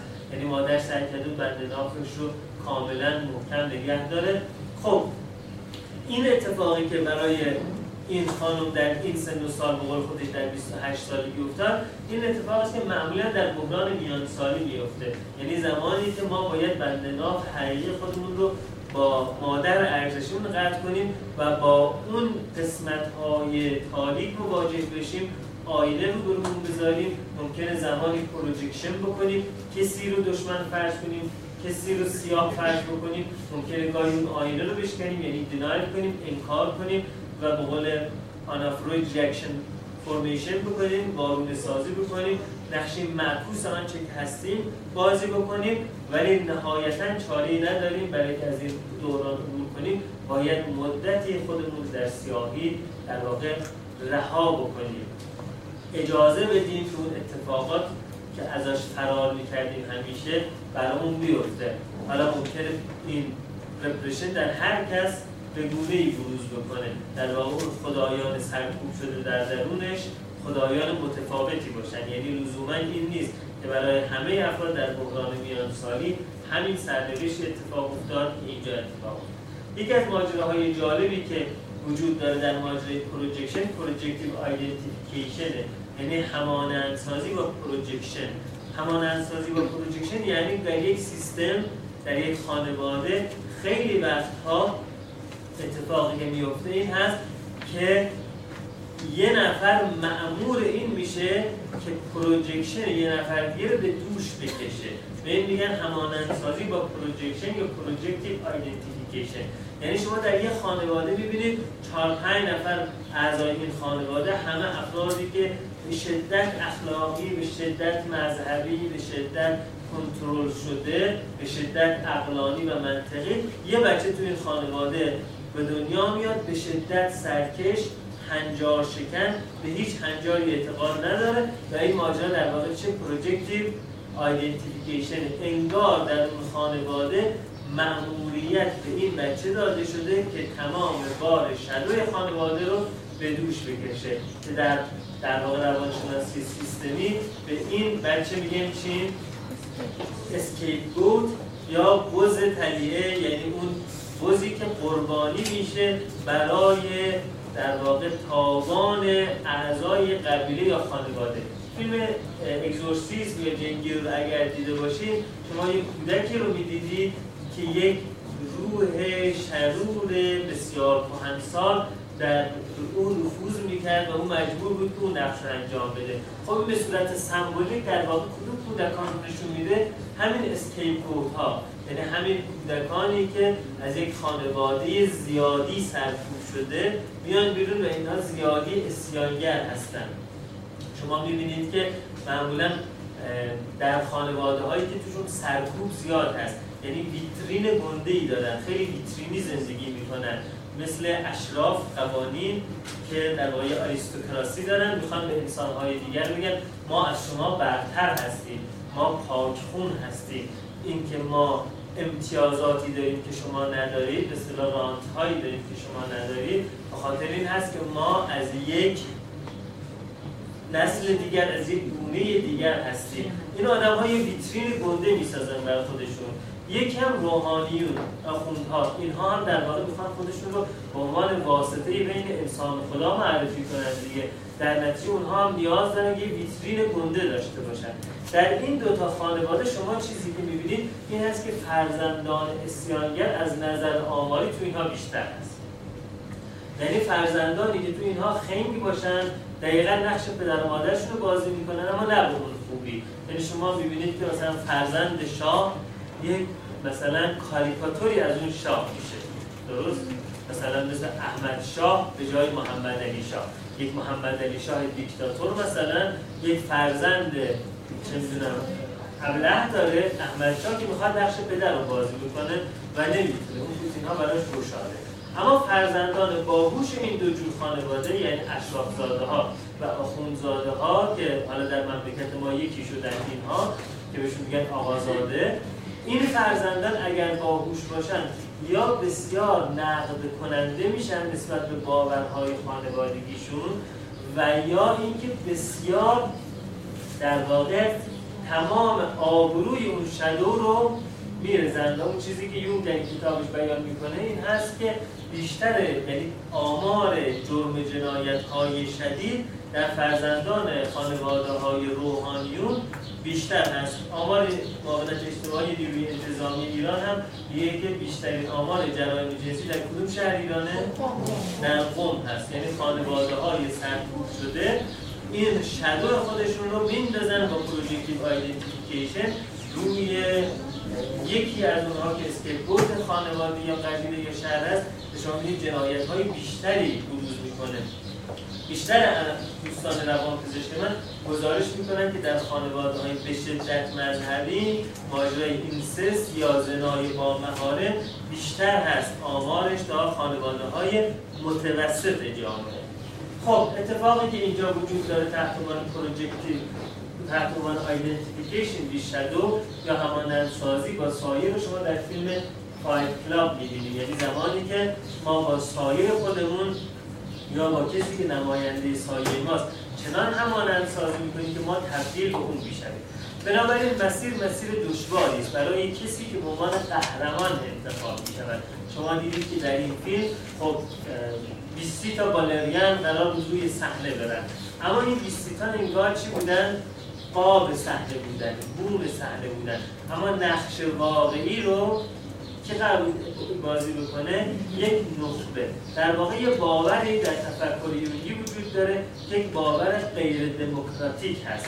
غیر لیبرالیستیک هست و اون تفکر نخبه محوری است انگار بخش زیادی از انسان ها توده هستن عوام هستن و از انسان ها دو درصدشون به قول آبراهام مازلو به بحران میان سالی می‌رسن که اینا انتخاب می‌شوند برای نخبه شدن. این نخبه قرار هست که چیکار بکنه؟ با شدو خودش ملاقات بکنه سیاهی خودش رو بپذیره ابزار پای خودش رو بذاره. این همونی که در صوفیه تصوف در واقع این برای دنیا به نام شریعت و طریقت معروف هست شریعت یعنی شاهراه. یعنی ما از اون نظام ارزشی که جامعه بهمون میده پیروی می‌کنیم. اما یه جایی می‌رسه که ما به انتهای اون خط نظام ارزشی یا انتهای اون شاهراه می‌رسیم. انگار آنها که قبل از ما رفتن جاده رو تا اینجا کشیدن. حالا ما که به انتهای خط می‌رسیم یه معمولیت به ما داده میشه. اون معمولیت اینه که جاده رو بستش بدیم. قدم های ما قرار است شاهراه رو ادامه بده. از اون نقطه به بعد ما وارد طریقت می‌شویم. طریقت یعنی پول راه یعنی راه انفرادی. راهی که کسی نپرید پیموده به شما برای خودتون اون رو درست می‌کنید و اون بعد میشه جای پاهای شما بعد میشه ادامه شریعت. این اون نگاهی به مذهب هست که دکتر سروش در کتاب بست تجربه نبوی و قبض و بست تئوریک شریعت اون رو بیان می‌کنه. یعنی نگاه این که شما زمانی که به آخر خط می‌رسید اونجا باید ابزارهای قبلی رو رها بکنید و به گونه دیگر و با ابزارهای دیگری پیش برید. این همونه که مولانا میگه چون رسید بر های آسمان سهل باشد جستجوی نردبان. نردبان برای اینکه شما به بام برسید. وقتی که به بام رسیدید اونجا دیگه نردبان به درد شما نمی‌خوره. اون وقت ابزارهای دیگری شما بهش نیاز دارید. حتی ابزاری که آن سوی عقلانیت هست یعنی شما به گونه باید رفتارهای جنونآمیز نشون بدید. باز این میگه که مولانا میگه آزمودم عقل دورندیش را بعد از این دیوانه سازم پیش را. از این نقطه بعد من نیاز به یک نوع دیوانگی دارم. حیلت کن عاشقا دیوانه شو دیوانه شو اندر دل آتش درا پروانه شو پروانه شو هم خیش را دیوانه کن هم خانه را ویرانه کن. آنگه بیا با عاشقان هم خانه شو هم خانه شو. در واقع نوعی چارچوب جدید یا خانه جدید رو قرار است قهرمان در این ماجرا بیان بنابراین این فیلم روایتی تصویری بود از نظریه در واقع سرنوشت قهرمان. خب یک آسیب دیگه هم در هر جامعه بشری وجود داره و اون آسیب این هست که کسی که برای قهرمانی انتخاب نشده است تصمیم بگیرد ادای نقش قهرمانی رو به دست بیاره شاید به گونه که ما نمی‌دونیم به دلیلی که ما نمی‌دونیم از جایی فراتر از اینجا برای اینجا از ناخداگاه جمعی خدا کائنات شعور هستی هر چی که اسمش رو بگذاریم از اون نقطه است که انتخاب می شود که چه کسی این بار رو باید به دوش بگیره که به عنوان قهرمان تا آخر خط بره و از اونجا راه جدید ایجاد بکنه. اگر کسی تا این نقطه نرفته باشد و بخواد مسیر جدید ایجاد بکند یعنی تا آخر خط شریعت نرفته باشد و تصمیم بگیرد طریقت ایجاد بکنن در واقع به هیچ جا نمی‌رسد. چون این آدم زمانی پاهای خودش رو کنار گذاشت که بالها در آمده بود. یعنی زمانی بند ناف بچه باید بریده بشه بچه از رحم بیاد بیرون و بتواند نفس بکشه. زمانی فرد می‌تواند از این پرتها بپره که بالهاش باشه. در غیر صورت مثل تخم مرغی میمونه که هنوز جوجه توش آمادگی حیات رو نداره و شما به زور تخمها رو بشکنید. یا مثل پیله میمونه که هنوز اون کرم داخل پیله به پروانه تبدیل نشده و شما پیله رو باز کنید و بگید بپر و اون نمی‌تونه بپره وقت نه پروانه میشه نه پیله همون هایی که می‌خوان راه رفتن چیکار کنن؟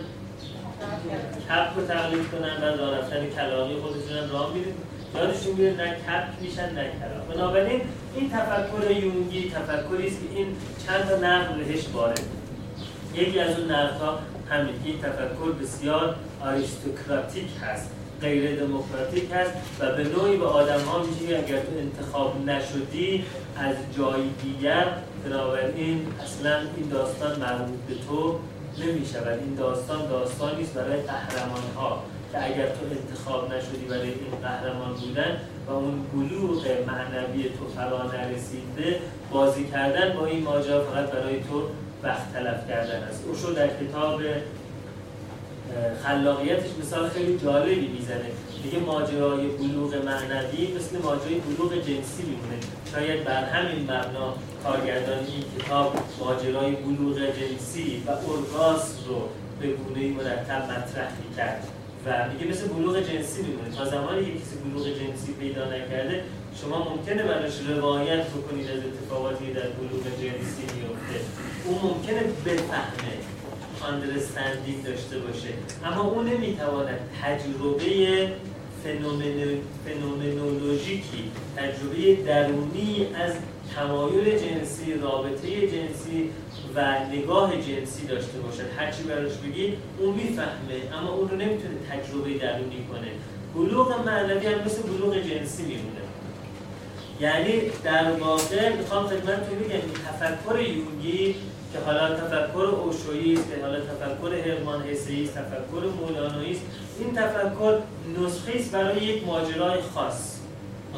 برای یک بیماری خاص برای یک آلرژی خاص. و اون کسانی است که وقتی که اینجاشون می‌خوره قرار یه بال سیاه در بیارن.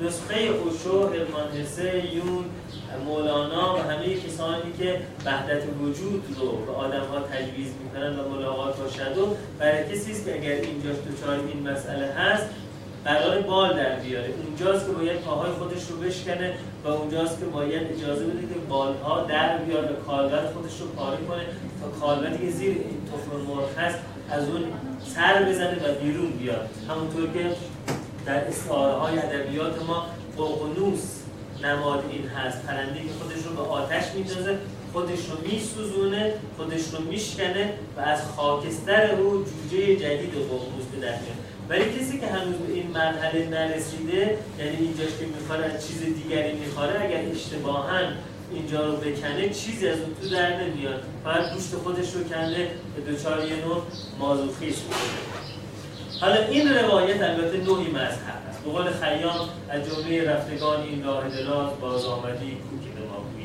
این راهی که ما داریم میریم هیچ کس از این راه بر نگشته این, این روایت آنتولوژیک و تئولوژیک یون به کسانی هست که بر مبنای مذهب اورفوسی یونان باستان صوفی شدن ارز کنند که دیدگاه وحدت وجودی دارن و آنتی دوالیستیک فکر می‌کنن. اما همونطور که دیدگاه دوالیستیک ها رو ما نقد می‌کنیم که دیدگاهی است که با ابزار اقلانیت نمیشه ردش کرد نمیشه اثباتش کرد این دیدگاه هم نمیشه ردش کرد نمیشه اثباتش کرد. این چیزی که من خدمتتون گفتم فقط بیان دیدگاه یک نگرش در واقع آنتولوژی و این جهان بینی بود. و نمی‌توان گفت که این لزوما درست است و نمی‌توان گفت که کاملا غلط است. برای ابزارهایی که لازم باشه که این تفکر مورد سنجش قرار بگیره ما نداریم.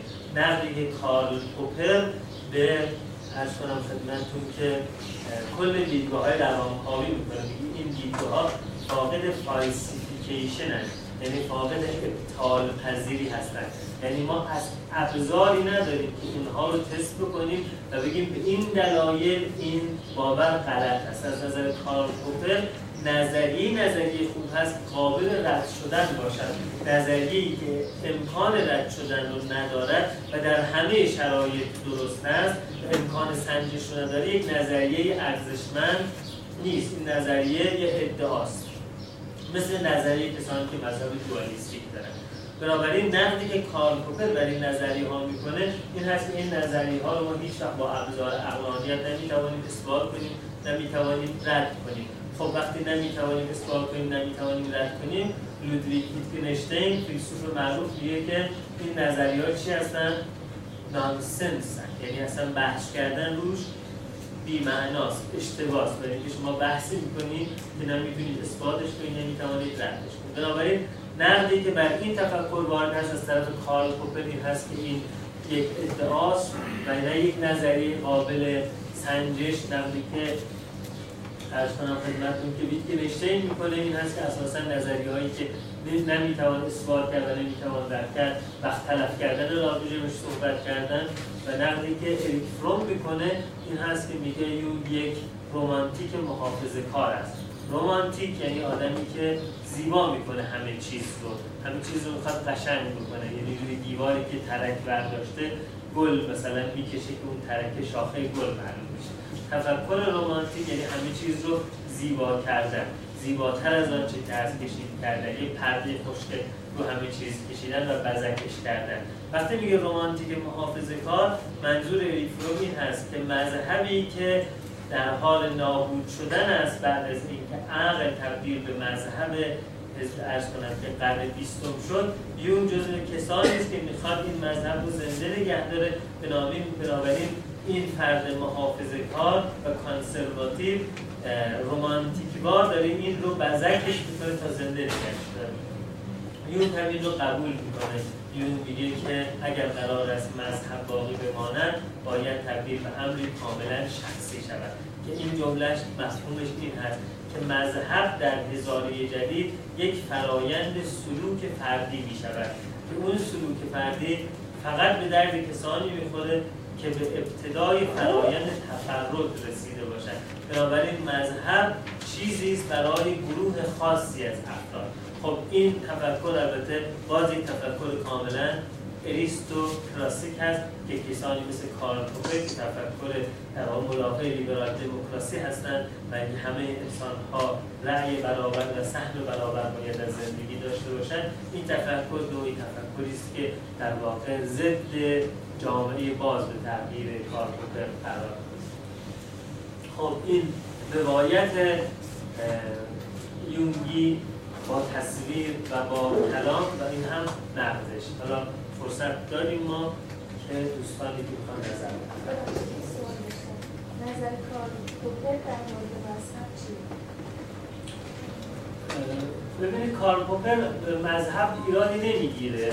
خاطر اینکه میگه که مذهب ادعای علمی بودن نداره. اما نظری های روانکاوی از آنجا که ادعای علمی بودن دارن و پایه علم یکی تجربه مداری است و یکی راسیونالیسم مثل رشنالیسم یا عقل محوری. بنابراین میگه این نقد رو بر نظری های روانکاوی می‌کنن که ادعا دارن که از ابزار عقلگرایی و تجربه گرایی استفاده می‌کنن اما شما می‌بینید یک متدولوژی مذهبی داره. بنابراین نقدی که کار کوپر می‌کنه میگه که آنهایی که در واقع در کلوب عقلانیت علم حرف بزنن اونها حق ندارن. نظریه های رو مطرح کنن که این نظریه ها فاقد فالسیفیکیشن اما خیلی از آدم ها ممکنه این رو نداشته بنابراین در واقع در تفکر پوپری ما یه سری نظریات scientific داریم یه سری نظریات non-scientific داریم یه سری نظریات pseudo pseudoscientific داریم. اون نظریات روانکاوی رو pseudoscientific می‌دونه. یعنی نظریاتی که می‌خوان رنگ آب مدرنیته رو داشته باشن اما متعلق به دوره مدرنیته و پیش مدرنیته.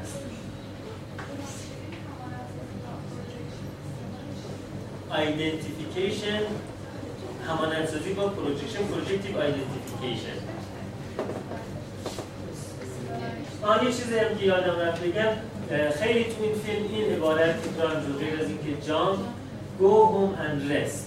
در فرایند تفردی که اتفاقی که میفته این هست که یه جاهایی ما باید فعال باشیم. دقیقا یک ثانیه خاص هست که ما باید در اون ثانیه بپریم تو تاریکی. که ادبیات داستانی شما خیلی می‌بینید که در یک شب محتابی در یک لحظه خاص مثل دریا جذب داره دریا مد داره دهانه یه قار معلوم میشه و شما فقط همون شب می‌تونید برید توی قار و نمی‌دونید اون قار چه خبره. این چیزی که در این ادبیات داستانی زیاد می‌بینید اون قسمت از فرایند تفرده که در یه لحظه خاص شما یا میپری یا جا و اگر جا دوباره یه دوری طولانی رو باید بگذارید تا به این نقطه برسید. دوباره باید بگذارید تا به این نقطه برسید کار آسونی نیست. دوباره باید از یک ده پله پایینتر شروع بکنیم. یکی از اون اتفاقات در فرایند تفرد یا سیر سلوکی عرفانی اسم خودمونی فرایند تفرد این هست که در یک نقطه ها شما مثل یک شکارچه زبرده در یک تصویر ثانیه باید ماشه رو بکشید و شکار کنید. اما برعکسش باید لحظه های فرو که انگار که شما اون نطفه رو گرفتید و حالا باید برید در یک امون قرار بگیرید. در یک اینکوبیشن بگیرید تا اون نطفه تبدیل به جوانه بشه. و خیلی ها که دوچار این میشن که در فرایند سیر سلوک عرفانی دوباره جا میمونن کسانی هستن که خیلی عجول هستن. بنابراین جامپ می‌کنن اما بعد دوباره جامپ می‌کنن. بعد اون نطفه ای که تو رحم معنویشون اومده اون نطفه چی میشه؟ میفته سخت میشه از جامپ می‌کنه. اینجا جایی که بعد از اینکه این اتفاق افتاده باید گو هوم رس باید بره به خانه و استراحت بکنه. باید اجازه بده که این اینکوبیشن رخ بده. بنابراین شما در فرایند تفرد یک عارف چیزی رو می‌بینید که خیلی وقتا در بیماران روانی می‌بینید. اگر شما با این فرایند آشنا نباشید به عنوان یک روان درمانگر یا در واقع تراپیستی باشید که متوجه این نباشید خیلی وقت این روی بیماری روانی می‌بینید دوستی که این فیلم رو دیده بود در من اسمس دیگر دوستان که یک بیمار اسکیزوفرنی رو نشون میده یا یه مثلا مولتیپل پرسونالیتی رو نشون میده چه چه چیزی رو نشون میده. در حالی فرایند عرفانی کاملا می‌تونه یک فرایند جنون‌آمیز به نظر برسه. شما ببینید که بسیاری از افرادی که در این مرحله تفرد قرار می‌گیرن در جامعهشون محکوم میشن. در واقع این لیبل این استیگما بهشون چسبیده میشه این دیوانه شده. خب در این اون منطق هست که این آدم بخواد هنجار شکنی و ساختار شکنی کنه. اما مرحله دیگری پیش میاد که میگن این افسرده شده. این اون مرحله است که عارف به درون خودش میره تا اون بذری که در اون کاشته شده اون ایده که در اون کاشته شده اون ایده پرورش پیدا کنه اون ایده رشد کنه اون ایده تبدیل به یک موجود زنده بشه و تمامیت او رو در بر بگیره. خود یون در فرایند تفردش این اتفاق براش افتاد. سه سال افسرده بود و به قول خودش ساعتهای طولانی کنار ماسه می‌شد و با کنار دریا می‌شد و با ماسه ها بازی می‌کرد و کار نمی‌کرد. این فرایند افسردگی رو در واقع میگذره این فرایند شبه افسردگی. در واقع ما یک فرایندهای شبه بیماری های روانی رو در تفرد داریم که یه سیر و سلوک عرفانی گاهی اوقات می‌تواند دوره های شبه توقعی داشته باشد. دوره های شبه داشته باشد افکار ریفرنس فرق پیدا بکنه که شما در ادبیات عرفانی اینها رو خیلی زیاد می‌بینید. یه دوره های ممکنه گراندیوزیتی پیدا کنه یعنی مثل حلاج میگه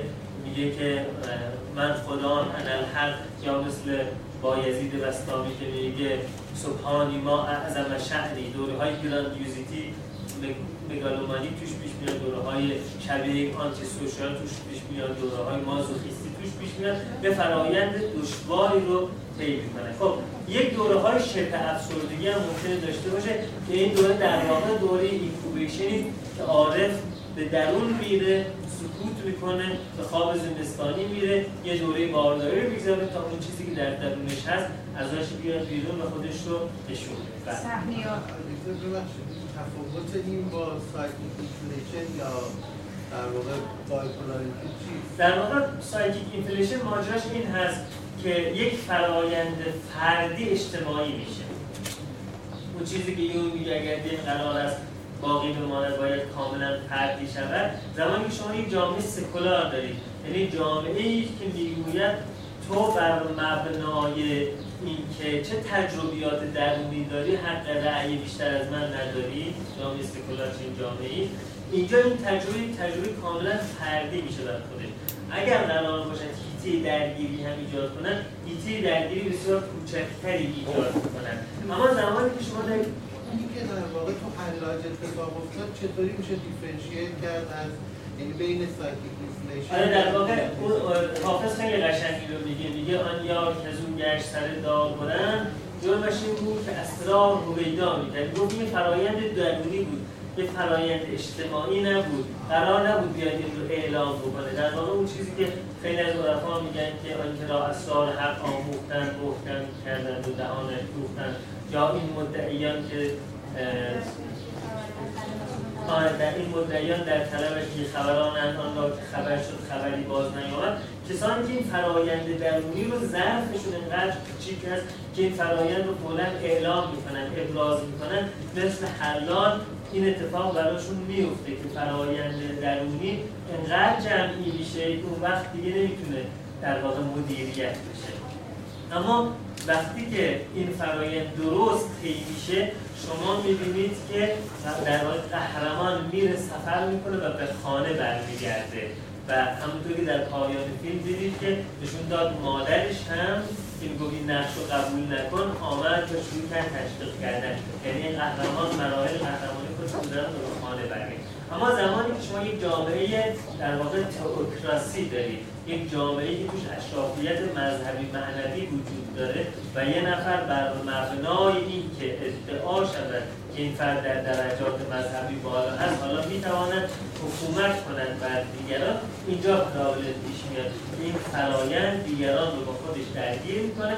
حالا من در این فرایند آزمون و خطا دارم دیگران رو با خودم میکشونم.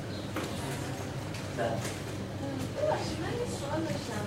خود این تفکر نخبهگره که گفتیم داره حالا یه سری هم خود این جور کاریست نیست که ما بگیم یه سری نخبه یه سری توده یعنی باز یه جور تقسیم بندیه انگار ما داریم. تو همون دامی میافتیم که میگیم از توش قرار بیایم بیرون. و درست می‌فهمه خیلی ها اعتقادشون این هست که دقیقا انسان از دوالیسم نمی‌تواند بیرون بیاد. یعنی هر زمانی که در واقع ذهن ما این گونه است که هر زمانی که می‌خواد از دوالیسمی بیرون بیاد قرار گرفتن در مقابل دوالیسم خودش ایجاد دوالیسم تفکر جدید در مقابل تفکر قبلی. یعنی این در واقع یک لابیرنتی هست که ما توش میچرخیم. از یک دوالیتی در مییم وارد یک دوالیتی دیگه میشیم. از یک دوالیتی در مییم وارد دوالیتی دیگه میشیم. همون چیزی که در مورد مسیح وجود داره دیگه. مسیح میگه قضاوت نکن یعنی خوب و بد نکن. ولی در واقع خود این یک قضاوت کردنی که انسان ها به دو دسته تقسیم میشن. انسان هایی که قضاوت می‌کنن انسان هایی که قضاوت نمی‌کنن. در واقع مسیحیت یک قیام وحدت وجودی در مقابل دوالیتی یهودی بود دیگه. و شما دیدید که مثلا مسیح گفت که این خون و گوشت من است در شام آخر این خون و گوشت من است بخورید و بیاشامید این نام شراب من است. اینکه تن و خون خودش رو مسیح عرضه می‌کنه به دیگران یعنی اون وجه بشری رو نشون میده. اون وجهی که می‌تواند گناه بکنن می‌تواند خطا بکنن اون بخشی که شدو داره اون بخشی که هیچ کامل نمیشه همیشه نور و تاریکی در خودش هست. می‌خواد این وحدت وجود رو نشون بده زمانی که میگه من به تاوان گناه همه شما بردار میشم همه شما بخشوده می‌شوید. اما شما می‌بینید بلافاصله خودش دوالیتی ایجاد می‌کنه.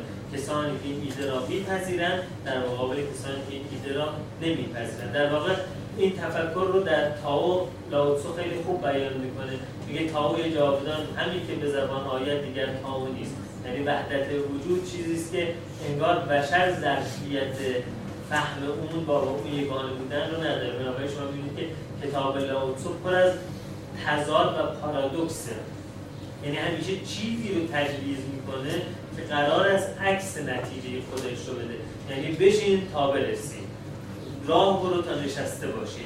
سکوت کن تا حرف زده باشی. حرف که بزنی سکوت می‌کنی. بنابراین نشان میده که ما در یک وضعیت پارادوکس بشری قرار می‌گیریم که هیچ وقت نمی‌توانیم از این دوالیتی در بیاریم یکی از انتقاداتی هم که بر تفکر یونگی وحدت وجودی وجود داره این هست این هم به سرعت تبدیل به یک مذهب می شود همینطور که شما می‌بینید که در واقع تفکرات صوفیانه هم به شدت پا جای مذهب می‌گذارن. حالا جای امام و پیغمبر یا قطب و مرشدی قرار می‌گیره جای مقلدین مرجع تقلید مریدان شیخ قرار می‌گیره و به سرعت همون اتفاق میفته بله. فکر می‌کنم این بحث در واقع با تئوری میلانی فلاین پاسخ داده میشه. یعنی در واقع به جایی که ما یک پارت رو داریم هول آبجه رو می‌بینیم. یعنی همزمان که خوبیهاش رو می‌بینیم بدیهاش هم همزمان باش می‌بینیم. و این فیلم هم در واقع نشون دهنده همین نوع اینتگریتی بین خوب و بد. یعنی توتال گود و توتال بد رو با هم دیگه تلفیق می‌کنه. و اونجایی که در واقع داره نقش رو میپذیره. چون از اولش بهش میگه دیگه میگه تو باید نقش رو بپذیره اونجایی که میپذیره نقش رو در واقع اون رگه های سیاهی که تا امروز اینا رو سرکوب کرده بوده و میاد همزمان با سفیدی هاش با هم میشه. مثلا تغییر رنگی که شما از اول فیلم می‌بینید تا آخر فیلم می‌بینید که دائما صحنه ها داره تغییر رنگ میده و سمت تمام سیاه و تمام سفید داره آروم آروم به سمت خاکستری میل پیدا می‌کنه. جایی دیگه جایی هست که دیگه خود نیام در واقع لباس بالایی سفیده و دامن لباس بالایی سیاه و دامن سفیده. تا آخرین لحظاتی که دیگه در واقع این اینتگریتی و تمامیته می‌رسه. اونجایی که هم بد و هم خوب با هم در واقع قرار دارن. همونطور که توی در واقع نگاه های تئولوژیک هم همینه. میگه که در واقع خداوند دو تا موجود داشت دو تا توتال بود و توتال بد یه فرشته داشت و یه ابلیس. و در نهایت ترکیب این دوتا رو به عنوان نماینده خودش انتخاب کرد. به جای اینکه یکی از اینها رو در واقع بخواد انتخاب کنه. ببینم این می‌تونه از ما رو از دوالیت بیاره بیرون؟ منظورتون این هست که ملانیکونه شما داریم در این مرحله رشدی شما تصور خاکستری در مورد جهان پیدا می‌کنیم و duality در میان. بله میگه که ببینید میگه breast رو وقتی که کودک داره در واقع feeding می‌کنه داره شیر می‌خوره میگه که تا موقع به شیر میده میگه که این good breast ه به محضی که این شیر تموم میشه بهش میگه bad breast خب؟ بعد میگه که این کودک باید به یه مرحله ای برسه یعنی از مرحله در واقع چیز به مرحله depression که وارد میشه. اونجاییه که میگه این همون برسته گاهی شیر میده گاهی گاهی خوبه گاهی بده. این همون مادر کرینگ منه که یه جای جلو منو می‌گیره یه جای جلو منو نمی‌گیره. یه جای به من کر میده یه جای منو تنبیه می‌کنه. و این هول بادی است یعنی کلیته اینکه من یه نقطه رو به همه جا تحمیل ندم در واقع. بله درست میفرمایید. اما تفکر هگلی یا تاوی همین است که شما وقتی که یک در واقع آن آنتیتزی رو می‌ذارید در واقع برابر این تز یعنی دوالیسم خودش رو یه تز می‌بینید شما طبیعی آنتیتز میشید در مقابلش دوباره یک دوالیسم ایجاد میشه. یعنی میگه تفکر بشری اساسا قدرت این رو نداره که وحدت رو به معنی واقعی تجربه کنه. مثل اینکه وقت نمی‌تونه نیستی رو تجربه کنه شما هر وقت نیستی رو تجربه کنید مثلا یه فضای تاریکی رو میارید در حالی که تاریکی خودش باز یک وجود هست. تفکر بشری وحدت و نیستی رو نمی‌تونه تمامیه. یعنی نه صفر مطلق می‌تونه تجربه کنه نه اون هول بادی رو می‌تونه اون توتالیتی رو می‌تونه تجربه کنه. بنابراین یه که وجود داره این هست که این فقط یک بلند پروازی است که بشر می‌خواد به تمامیت برسه. اما اساسا هر تمامیتی یک یک ادعای تمامیت است. شما باز می‌بینید او در مقابل یک چیز دیگه واسطه یعنی رنگ خاکستری داره در مقابل سفید سیاه بودن میست بله. مادرش ابتدایش خیلی خوشحال شد از این نقش رو قبول یعنی بهش دادن و بعد بهش می‌گفت قبول نکن. ببینید مادر می‌خواد بچه پیشرفت کنه. اما تا کجا لب پنجره بره پنجره نپره.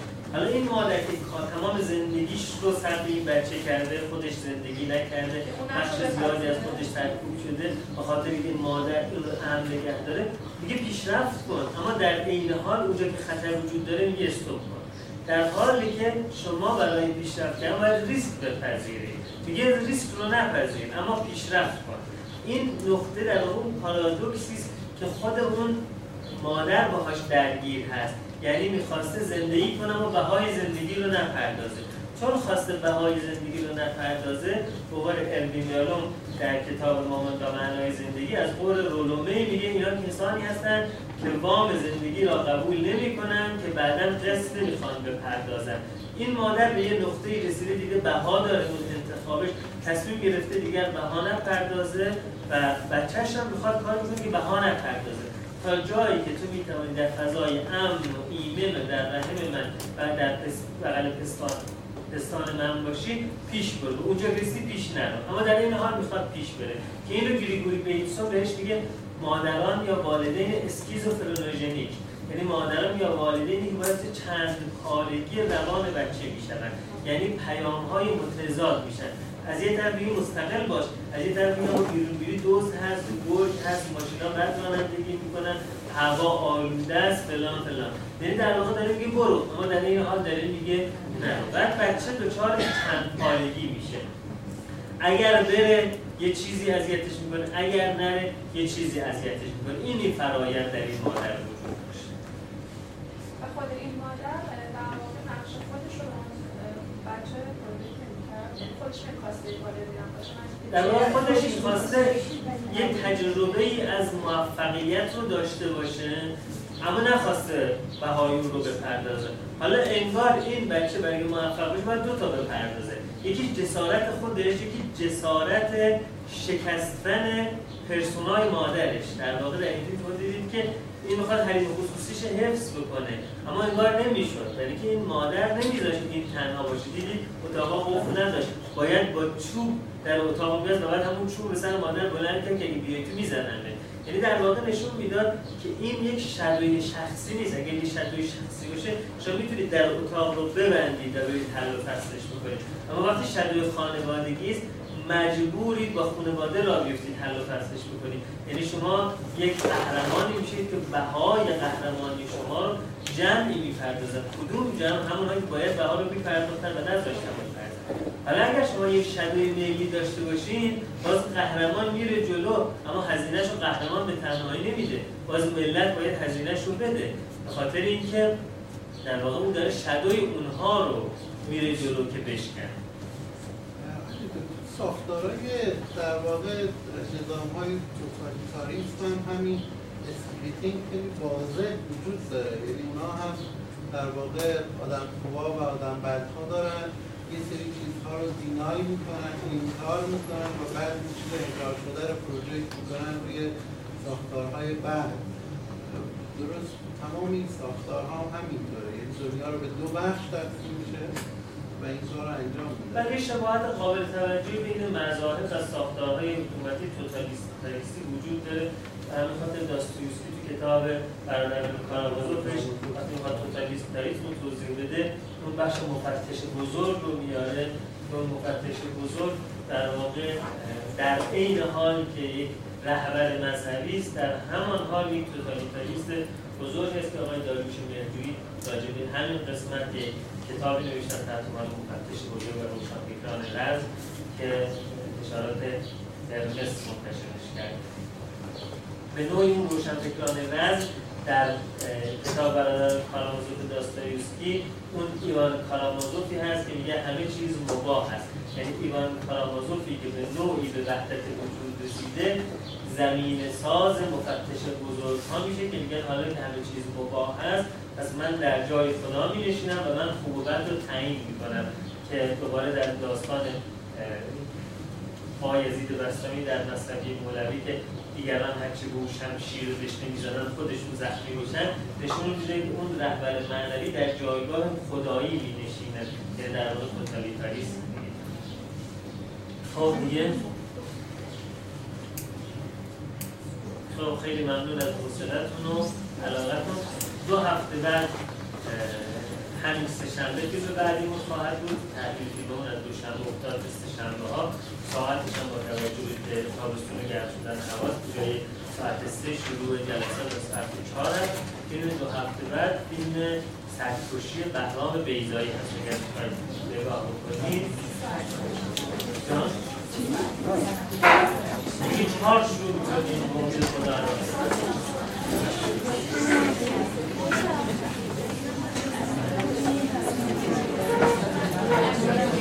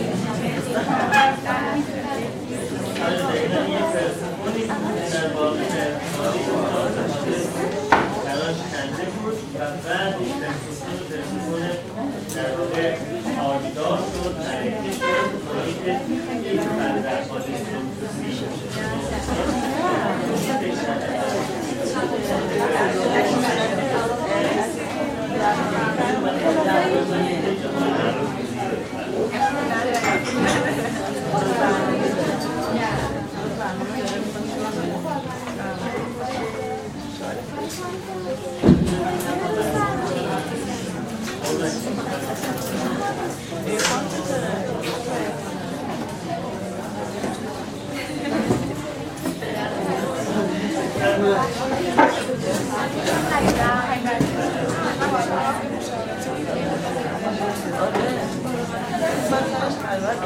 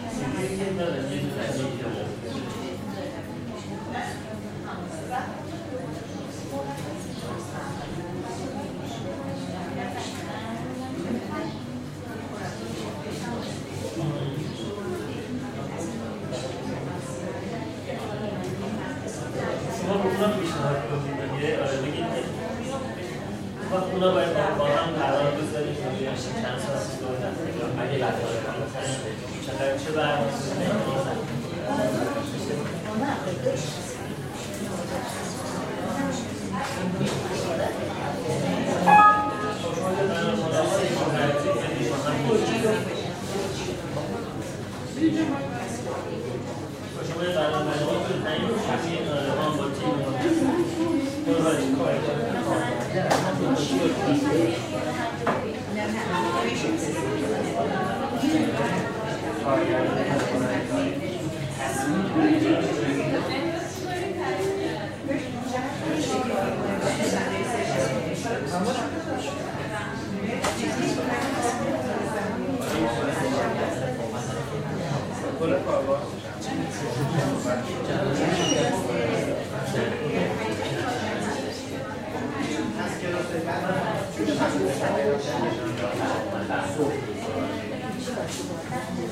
در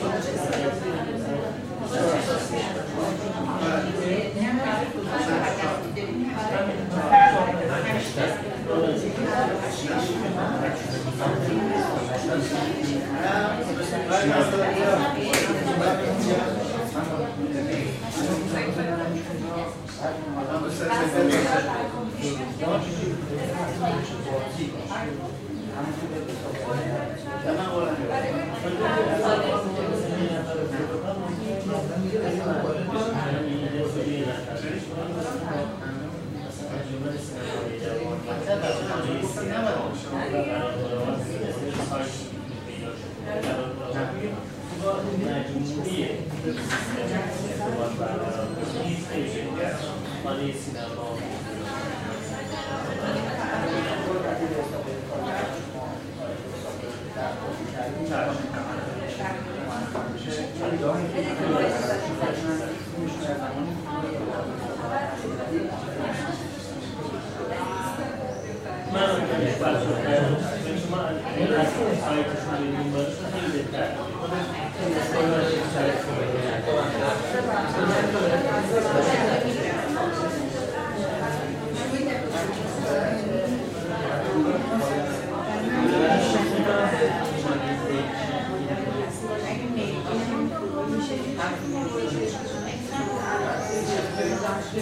شما